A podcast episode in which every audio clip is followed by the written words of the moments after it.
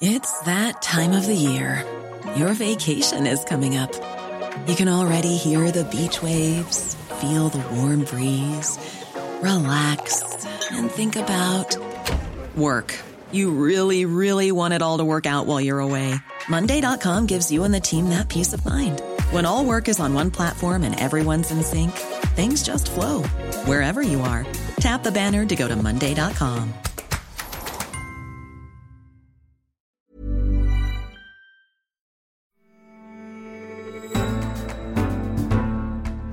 He was The Economist's greatest editor. Standing behind his desk, armed with his steel pen, he produced thousands of words a week on an astonishing range of subjects, in quite glittering prose. The reason why so few good books are written is that so few people who can write know anything. One of the greatest pains to human nature is the pain of a new idea. He socialized with everyone who mattered, philosophers and prime ministers alike, and he advised governments on both sides of the political divide. His book, The English Constitution, remains the definitive description of the relationship between Britain's constitutional monarchy and its parliamentary government. It even featured in an episode of The Crown. I'm Adrian Wooldridge, you're listening to The Economist Asks, and this week we're asking what can Britain learn from Bagehot?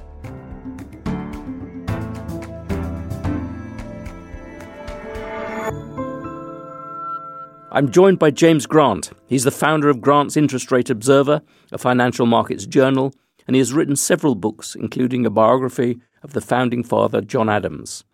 His latest is entitled Bagehot The Life and Times of the Greatest Victorian. James Grant, welcome to The Economist Asks. Oh, thank you. It is my pleasure. I'm glad to be here.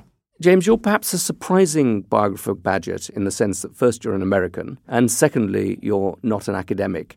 How did you first become interested in Bagehot? Well, I am a financial journalist, so I follow the same line of work, and I was a enormous admirer of this man. I would go to the New York Public Library on the weekends, and uh, when they had books, uh, books have subsequently been moved to New Jersey or someplace, but they had books in the library, and they had bound volumes of The Economist from Bagehot's day in the 1860s and 70s, especially when he was the editor. I came across him, I guess, in uh, in college. One of my favorite professors, actually in graduate school, was a man named Jacques Barzun, who was a great cultural critic in Indeed. America, Yeah, and he was a Bagehot fan.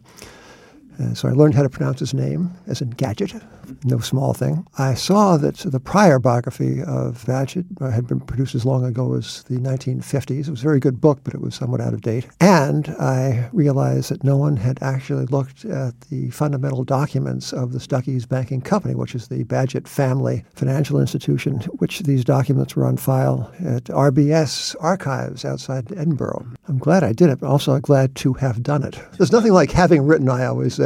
And can you give us a brief summary of his life for readers Yes. who may not be familiar with him? His dates were 1826 to 1857. He died young, 51ish. He was a precocious youngster in the West Country, born in Langport, above the family bank. Was raised in a household with a quite mad mother and a dutiful and somewhat unimaginative father, but a loving one. And he uh, went away to college. And when you say mad, I mean you do Crazy. not meaning yeah crazy, you're not meaning just eccentric. I mean she was very very troubled. She was certainly eccentric as well, but she was troubled. And Bagehot uh, bore this as a doppelganger. He, uh, it, it troubled him his life long that he might uh, be in the same way. And he actually confessed this to Eliza Wilson when he proposed to her. He said very solemnly that his mother was mad and that she should know this. Bagehot was a most precocious student, certainly had the academic qualifications for Oxford or Cambridge. His mother wanted him to go to one of those places. His father, Unitarian, refused. Bagehot, to gain admission, would have had to subscribe to the Articles of Religion of the Church of England, 39 of them. He were not to do that, so he went instead to University College London, called by some the Infidel College, because it was uh, not given to those things. He always was an outstanding student. He went on to study law, which he detested. He went back to uh, Langport and settled in at the family bank. He said, uh, playfully to one of his friends that if it's only his relatives would uh, learn to understand that uh, addition and subtraction were matters of taste and subjective uh, spirit rather than objective fact, he'd be much better at what he's doing. He, he couldn't add columns of figures. He was very good at mathematics in college, but he refused to add columns of figures. In fact, his life, one of his charming things, Adrian, was that um, after his death, I'm jumping ahead now a few decades, after his death, his works were edited in preparation for the production of five substantial volumes of the collected works of Walter Bagehot. This is by the Travelers Life Insurance Company. And a man named Forrest Morgan was charged with editing Bagehot's stuff, which meant checking up on his quotations and uh, correcting his facts and uh, maybe doing a little work on his syntax. And this man Morgan, in the preface to his collected works, was had, he couldn't he couldn't help it. He had to express his exasperation. Bagehot didn't check facts. He couldn't even he made them up. He was the worst speller and the worst. He, he made up he made up the quotations too. He didn't even check them. and the expression of absolute frustration and, and, and, indeed rage with, with his great man, my hero, Bagehot, was so funny. But this this imaginative um, approach to facts and quotations. Does this still exist by the, the, Economist, by the way? Is this something you still practice? Uh, we're very, very assiduous in our fact checking, ah. but some of our writers sometimes get their facts wrong and have to be uh, have to have them checked and corrected. It must be said. But how did he become connected with the Economist? Ah. Well, it was through romance. Bagehot uh, was precocious in many things, but seemed not to care about romance. And he was a man of about 30 when he came upon James Wilson, who was, the, uh, of course, the founder of this great journal, and also, more importantly for our story, uh, James Wilson's eldest daughter, Eliza.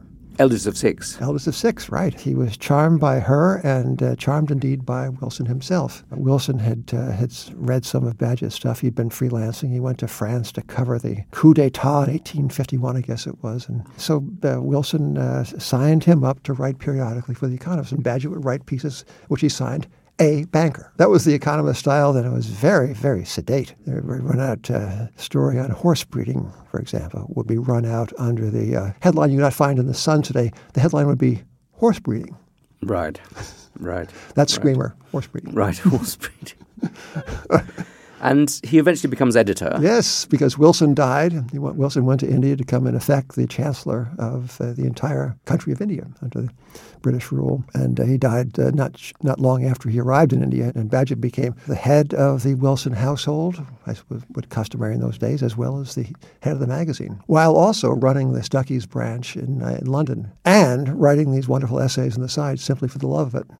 It's extraordinary that some of his most famous essays, when he was editor of The Economist, were not published in The Economist. They were published in rival publications. Yeah. What is also extraordinary is, is, is how intimate was the circle yes. in which no, he wrote. Right. The Economist during his day had a circulation never reaching 4,000. So we, Grant's Interest Rate Observer, feel ourselves rather superior to this, slightly superior to that circulation level. But uh, the, the, the journals for which Bagehot wrote, the egghead journals for which he wrote circulations of 2,500 or 3,000 very, very small circle of, uh, of intellectuals in those days. But he was right at the centre of yes, London uh, at a time when London was the capital of the world's yeah. greatest empire and Britain was at, in its ascendancy. What sort of people was he seeing? What what, what was the oh, political scene well, at the he, time? Bagehot had the most peculiar personality for a journalist. He didn't want to accumulate acquaintances because you'd have to greet them on the street and say hello. He was a, that kind of guy. But he fell into the company of, for example, of William E. Gladstone, four times prime minister, four times chancellor, one of the, of course, one of the great Victorian figures, period, but certainly the greatest, I would gather, political figure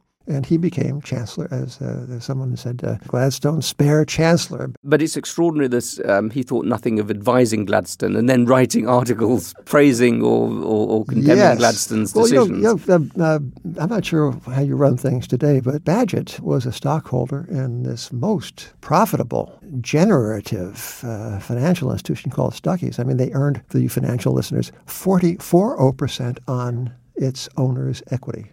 And today, uh, bank would be lucky and uh, well regarded to earn 10 or 12 post crisis. So Bagehot uh, spoke from interest, and he advised Bagehot, he advised Gladstone at one point, uh, say, um, you might think about uh, government guarantees of banknotes, and, which was. and the bank is issuing its own currency, isn't it? Yes. They, in those days, gold and silver alone were money, and banknotes were promises to pay that money. The other thing about Bagehot, which is very noticeable, certainly to me, is his great bushy beard, the moustache and the, the, the huge beard. That the only photograph, oh, the, the picture right, of him. Except what we did, what we did, mm. we we commissioned a, uh, a police forensic artist to look at this one and only likeness, and then to render a full-on face. You saw this in the book. Yes. And and we had uh, we didn't trust. By the way, we didn't trust one forensic artist. We had two of them, and they they arrived at consensus. And I had a, an artist touch up what they You can see it right here in the book. Look at it. But his his his bank. I mean, I read in your book that his bank had quite strict rules about people not having. Well, yes, this was during the, uh, the Crimean War. Uh, the blokes, sorry, would would uh, would grow beards to express their solidarity with the troops, who grew beards to insulate their faces from the harsh Crimean winter. The bank didn't like this. You treat Bagehot in this book very much as a financial journalist and an economic journalist. That's a lot is the that's a lot of the focus of your book. Now we tend to think of him in, in, in Britain, certainly in my profession, as a political thinker and a constitutional thinker. And that's, I mean, you obviously talk about that, but but but you try and put the financial side of things right at the center center of it. Could you talk a little bit about that? I've been taken to task about this a little bit by some critics, and I think they have a point. I, I rather slid by some of the political things, not entirely, but uh, my focus is on what I do for a living, right? Which is uh, aspire to be Walter Bagehot. Bagehot was a very good thinker about politics. He was a bit of a snob, although one must see this in the context of his day and not ours. He was all in favor of weighing votes rather than counting heads. He thought that it would be a very bad thing if everybody got to vote. As did John Stuart Mill. I mean, most liberals at the time would have thought right. that. Where, where Mill and Bagehot differed, of course, was in the eligibility of women. And one of my favorite moments in this book had nothing to do with Bagehot exactly, except Bagehot was at best condescending toward, at worst, a misogynist toward women. And uh, Mill gets up in Parliament and says, uh, this is during, I think, the debate over the Reform Act of 1867, and says, You on both sides of the aisle who uh, contrived to make so much do with so little would uh, deem women unfit to vote, who their lives long do make so very little go so very far. This is with respect to economy and money. So Mill was very much ahead of his time. Bagehot, with regard to women, was very behind his time. I think I had terrific insight into the nature of British governance. He was uh, so close to these people who did govern. He was in virtually one of them. But in some ways, his insight into British government is a very strikingly eccentric one, in which he says that basically government at its best is based on a noble lie that you need to deceive people, that you need to persuade people that the government is done by kings and queens and aristocrats because they've got their colourful figures. And in fact, the real business of government is done behind the scenes by technocrats of various sorts or clever men uh, and very much clever men rather than clever women of various sorts. And he seems to think that's great. You know, he does think that's is great. Yeah, yeah. He, he, he, wants you to know that party uh, loyalty, that uh, the supposed uh, dominance of ministerial government, uh, the ministers themselves, all this is, uh, is as you say, a, a rather show. And certainly the, the monarchy is, is a wonderful bit of theater. But behind the scenes, uh, Davos man, jumping ahead a few generations, is running things. He does condescend. And I think, even by the standards of his time, which were very different from ours, obviously, I think he is contemptuous of regular people. He is. He's, he's and he's, particularly uh, women. I mean, he talks uh, uh, about women being prepared for power and for serious jobs in the future, perhaps two two thousand years hence. Um, but he doesn't awful, see awful. this this this great change that's that, that, that that's growing. Yeah, no, he does not, and he is uh, scornful. Yes, scornful is exactly he the would, right word. He would talk yes. about the starvable class.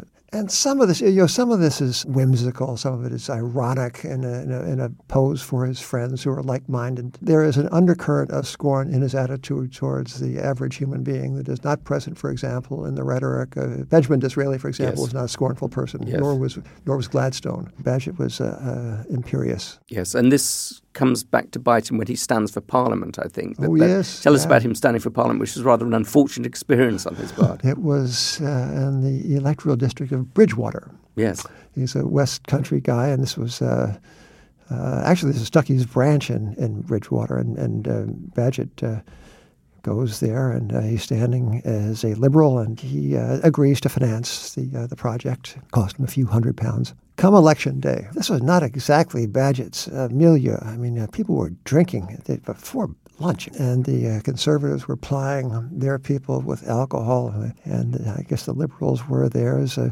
Bagehot's quiet mortification. People were actually handing out gold sovereigns, yes, to to buy votes, and Bagehot had been assured that this would be an honest election. The liberals, in fact, had campaigned on electoral honesty. The day wears on, and um, Bagehot's guys are handing out, as they call it, these uh, gold sovereign, gold coins, they call them tin. It turns out that the Tories had a much better sense of the available remaining votes to be bought than did the Liberals. So the thing about principle that the Liberals for whom Bagehot stood, were just outgeneraled. And at the end of the day, Bagehot loses, I've forgotten what the number is, uh, six or eight or 15 crooked votes. Bagehot says, uh, by the way, did I uh, see, uh, was there any uh, uh, corruption?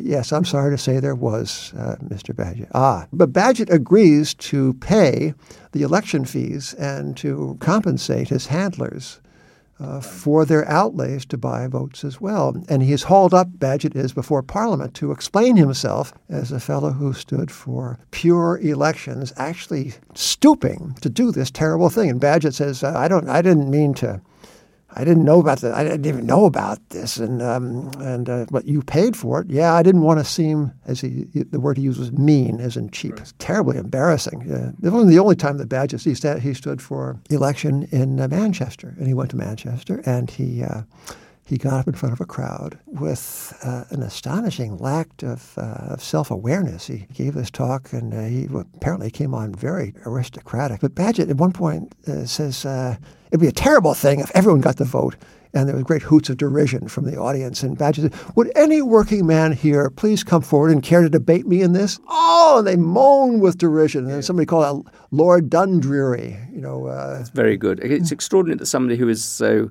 so world weary and so cynical in so many ways, when he's actually confronted with the reality of politics, comes across as a rather hopeless, well, naive fool. Some, some, of us who write for a living have been confronted with that. Yeah, indeed.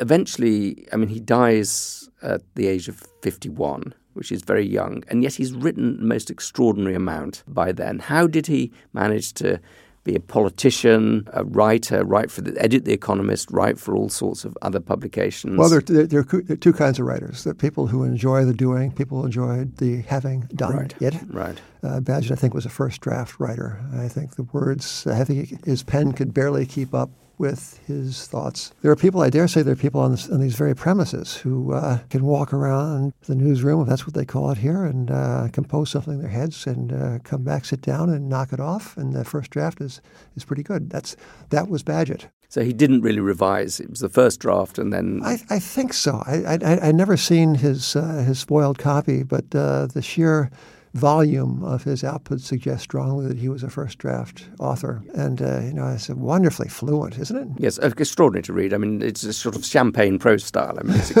and it, it, one thing is because his prose style is so good and it's so enjoyable to read it that I wonder if he's been es- underestimated as a thinker. Well, I think on the contrary, I think that his uh, his power through the generations uh, owes in good part to the strength and the luster of his writing, much as Keynes's influence owes to that as well. I think Keynes is a very interesting comparison because his prose is so wonderful. Um, they both have wonderful prose, and that you do get carried along with this sheer exuberance of their writing. What lessons do you think Bagehot has for us today? I'm particularly interested in his notion of animated moderation and his notion that in order to, to, to, to, save the world from populism, financial turmoil, from popular turmoil, you need to have a sort of a tempering of liberalism with conservatism and conservatism with liberalism. Right. He did say that. He believed that. I read this in The Economist itself. I read this, in fact, in Bagehot in The Economist, a very good piece about Davos man. And Bagehot was that figure ahead of his time. He was ahead of his time there. He was all about the ruling of the elites. He was all about the uh, disenfranchisement of people who ought to be franchised, uh, who some say should have gotten the vote. He was about the uh, superior knowledge of uh, the Bank of England and others. He, if he were alive today, he would be a member of the Monetary Policy Committee, whether they call it here. He would uh, be uh, one of the great and the good. He would be all about the recondite pseudoscience of modern central banking. I'm sure of it. He would, uh, in his day, he would say, uh, as if it were revealed truth, gold and silver alone are money. Uh, banknotes are promised to pay money. He was a gold standard guy. In this day and age, he would absolutely be witheringly contemptuous of those who still contend that gold has a monetary role and the central banks have overstepped themselves. I am really, I just believe this uh, of Bagehot. Um, neither one of us, you actually, because you are Bagehot, you know better than I what he would be doing. But I think, I think he would be, I think that uh, he would be very much approve of. Uh, of the man called Bagehot in The Economist, actually. Um, that's very kind of you to say, but you think that he his reaction to to Trump and and he'd be horrified. Leave uh, and and the the leave vote. Would he be horrified? Well, he, you know, as uh, uh, you know, the Economist, of course, uh, owes its existence to uh, the campaign against tariffs and uh, especially against corn laws, tariffs against grain, as they were called in those days. Uh, the Economist has lived and breathed on the doctrine of free trade, lo, these 100 whatever they are years. And here we come along, and and uh, and there's a great reaction against that now. And, uh, so I, I can't imagine Bagehot being in favor of any of that. I agree with that, but I do think to some extent that Bagehot was a realist in the sense that he comes along, when he comes along, The Economist is very much a sort of pure free trade journal and what he does is marry it a little yes, bit with the establishment. Yes, he, he tries to add some conservatism Bagehot into that. is for what is. Yeah, what is. And, and he and he would exactly. not waste breath or let alone emotional power on regretting what has passed. And people would say the gold reserve of the country ought not to be concentrated in the Bank of England. And Bagehot would say that's right, it ought not to be concentrated in the Bank of England, but it is concentrated in the Bank of England, and that is that. Exactly. So you have to come to terms with the world as it is, right? And you have to use a little bit of conservatism to animate your liberalism and a little bit of liberalism to animate your conservatism. Sounds dull, doesn't it? Um, well, I think at the heart of Bagehot there is a sort of realism. We have to come to terms with the way the world is. We can't just keep spinning some idealized version Ex- of the except world. if you're going to be a journalist, why must you submit to the way things are? The reason we're doing this is because we are romantics, because we have a vision of the way that things should be. And Bagehot just uh, kind of uh, ignored that uh, office of journalism. He didn't. He didn't have a, a grand, romantic, and perhaps unrealistic vision which you hold out to the readers. And what's wrong? You know, that's part of what we do, isn't it? Is it not? Absolutely. Th- thank you, James, very much for, for talking to us about Bagehot. Well, Bagehot, thank you for having me. It's been a delight. to keep up with Bagehot today in my weekly column on British politics, please subscribe. Go to theeconomist.com slash radio offer. And don't forget to rate us on Apple Podcasts or wherever you listen. I'm Adrian Wooldridge, also known as Bagehot, and in London, this is The Economist.